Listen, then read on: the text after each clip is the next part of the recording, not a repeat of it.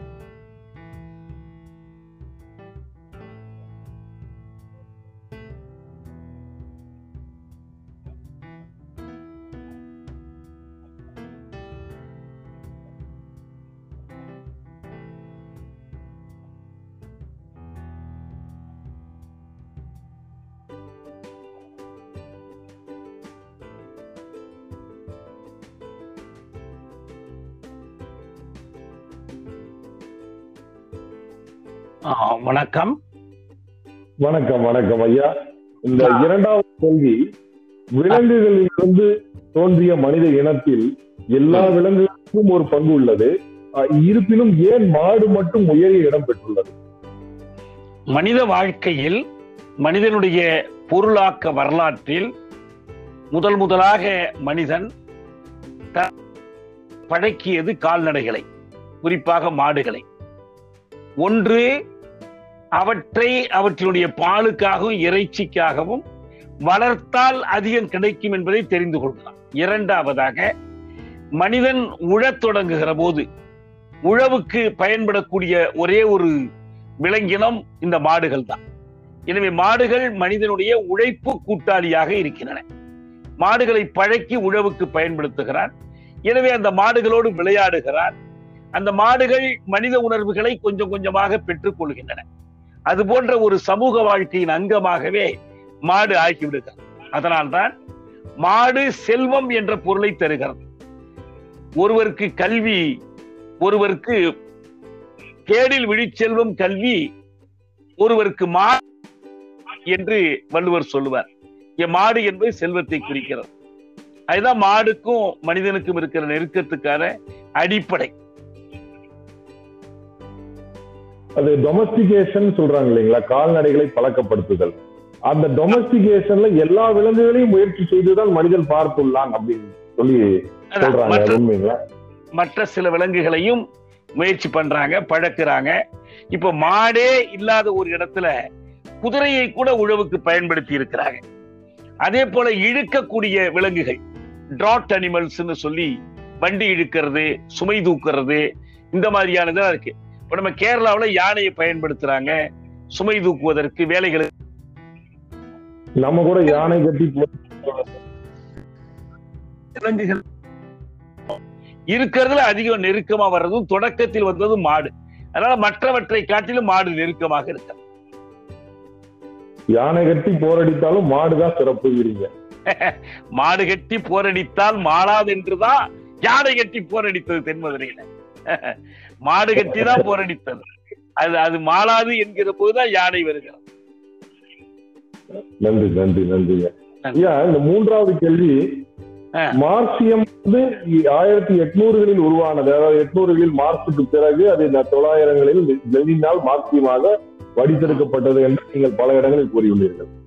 திருக்குறள் நம் நம்மளுடைய இன்றைய முக்கியமான ஒரு அரசியல் நூலாகவும் நீங்கள் கூறி கூறியுள்ளீர்கள். எல்லா இடங்களிலும் திருக்குறள் விழா நடக்கிறது திருக்குறள் ஒப்புவித்தல் போட்டி குழந்தை பருவத்தில் எந்த வீட்டுல குழந்தை பிறந்தாலும் திருக்குறள் தான் சொல்லு அந்த குழந்தை வளருது. அந்த மாதிரி தமிழ் திருக்குறள் முக்கியமான இடமான பெற்றுள்ள திருக்குறளில் மார்க்சிய இடம் எப்ப எவ்வளவு உள்ளது? திருக்குறள் ஒரு மார்க்சிய நூலாக கொள்ளலாமா?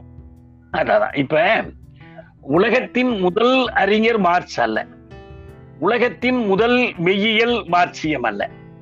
மார்க் மெய்யியல் இருந்தது அறிவு இருந்தது. இடறிந்த வரலாற்று நெடுகிலும் இந்த அறிவுக்கான போராட்டம் அறிவு வளர்ச்சி இருந்திருக்கிறது. அதற்கு முன்னாலும் கூட இருந்திருக்கிறது. இந்த மெய்யியல் அறிஞர்களில் மூத்த பலர் ஈராயிரம் ஆண்டுகளுக்கு முற்பட்டவர்கள். நமக்கு திருவள்ளுவரை மார்க்சுக்கு தெரியாது. ஆனால் சாக்ரட்டிஸ் பிளேட்டோ அரிஸ்டாட்டில் போன்றவர்களை தெரியும். அவர்களை அவர் உரிய விதத்தில் எடுத்து பயன்படுத்துகிறார் அவர்களை மதிக்கிறார் போற்றுகிறார். நமக்கு திருவள்ளுவரை தெரிந்திருந்தால் திரு என்ன முக்கியமானது என்றால் மார்க்சினுடைய அந்த முறையியல் அது இயங்கியல். இந்த இயங்கியல் என்பதுதான் திருக்குறளில் காணப்படுகிற நிலையாமை. பௌத்தர் புத்தரிடம் காணப்படுகிற நிலையாமை.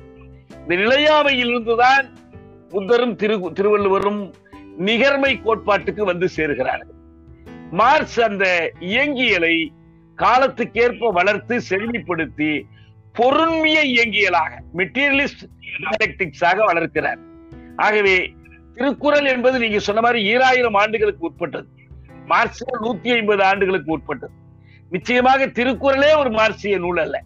ஆனால் திருக்குறளும் சரி மார்க்சியமும் சரி இயங்கியலை அடிப்படை வழிமுறையாக கொண்டவை.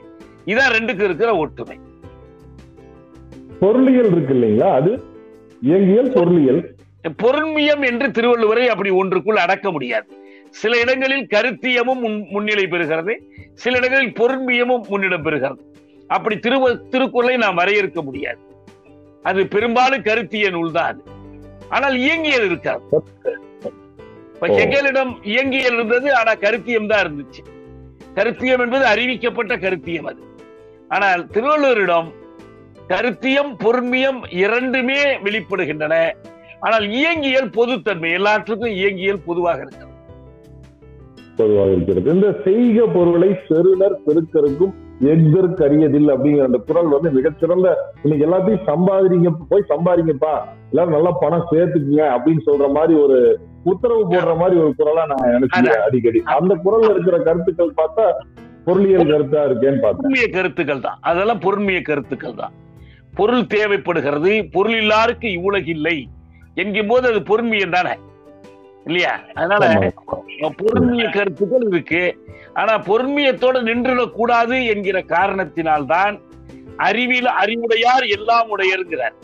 அறிவையே உடமையா பார்க்கிறாரு. அறிவி அனைவருக்குமான உடமையா பார்க்கிறாரு. அறிவுக்கு எவ்வளவு அழுத்தம் கொடுக்க முடியும் அவ்வளவு கொடுக்கிறாரு. நல்லறிவை பற்றி பேசுறாரு. உள்ளறிவாண்மை பற்றி பேசுறாரு. நடுவுநிலை பற்றி பேசுறாரு. இவையெல்லாம் கருத்தியத்துக்கு அவர் கொடுக்கக்கூடிய முதன்மைப்பாடு ஆக இந்த நவீன காலத்தினுடைய பொறுமுதல்வாத கருத்து முதல்வாத சிமிழுக்குள் வள்ளுவரை அடைக்க முடியாது திருக்குறளை அடை இயங்கியல் என்பதுதான் அதனுடைய விரிவான தன்மை மிக மிக மிக மிக நன்றி ஐயா. மிக மிக சிறப்பான ஒரு கருத்துக்களை சொல்லியுள்ளீர்கள். பொங்கல் விழா ஏன் கொண்டாட வேண்டும்? விலங்குகளின் மாடு ஏன் முக்கியத்துவம் பெறுகிறது?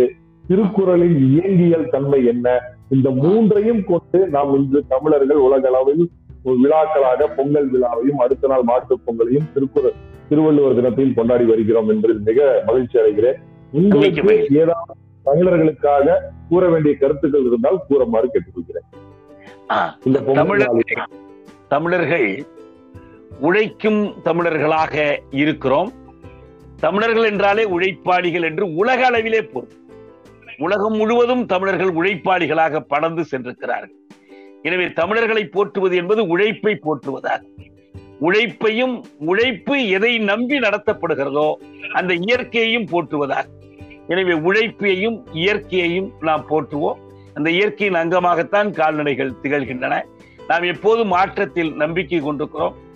திருக்குறள் என்பது அறநூல் உலகத்திலேயே தமிழ் இலக்கியத்தில் தான் நீதி இலக்கியம் என்ற ஒரு பிரிவே இருக்கிறது. திருக்குறள் மட்டுமல்ல நமக்கு நாலடியார் இருக்கிறது ஆத்திசூடி இருக்கிறது பல அறநூல்கள் இருக்கின்றன. எனவே ஒரு அறம் சார்ந்த வாழ்க்கையை வளமான வாழ்க்கையை தமிழர்கள் அடைவதற்கு இந்த பொங்கல் வழிவகட்டும் வழிவகுக்கட்டும். பொங்கலோ. பொங்கல் நன்றி. நன்றி.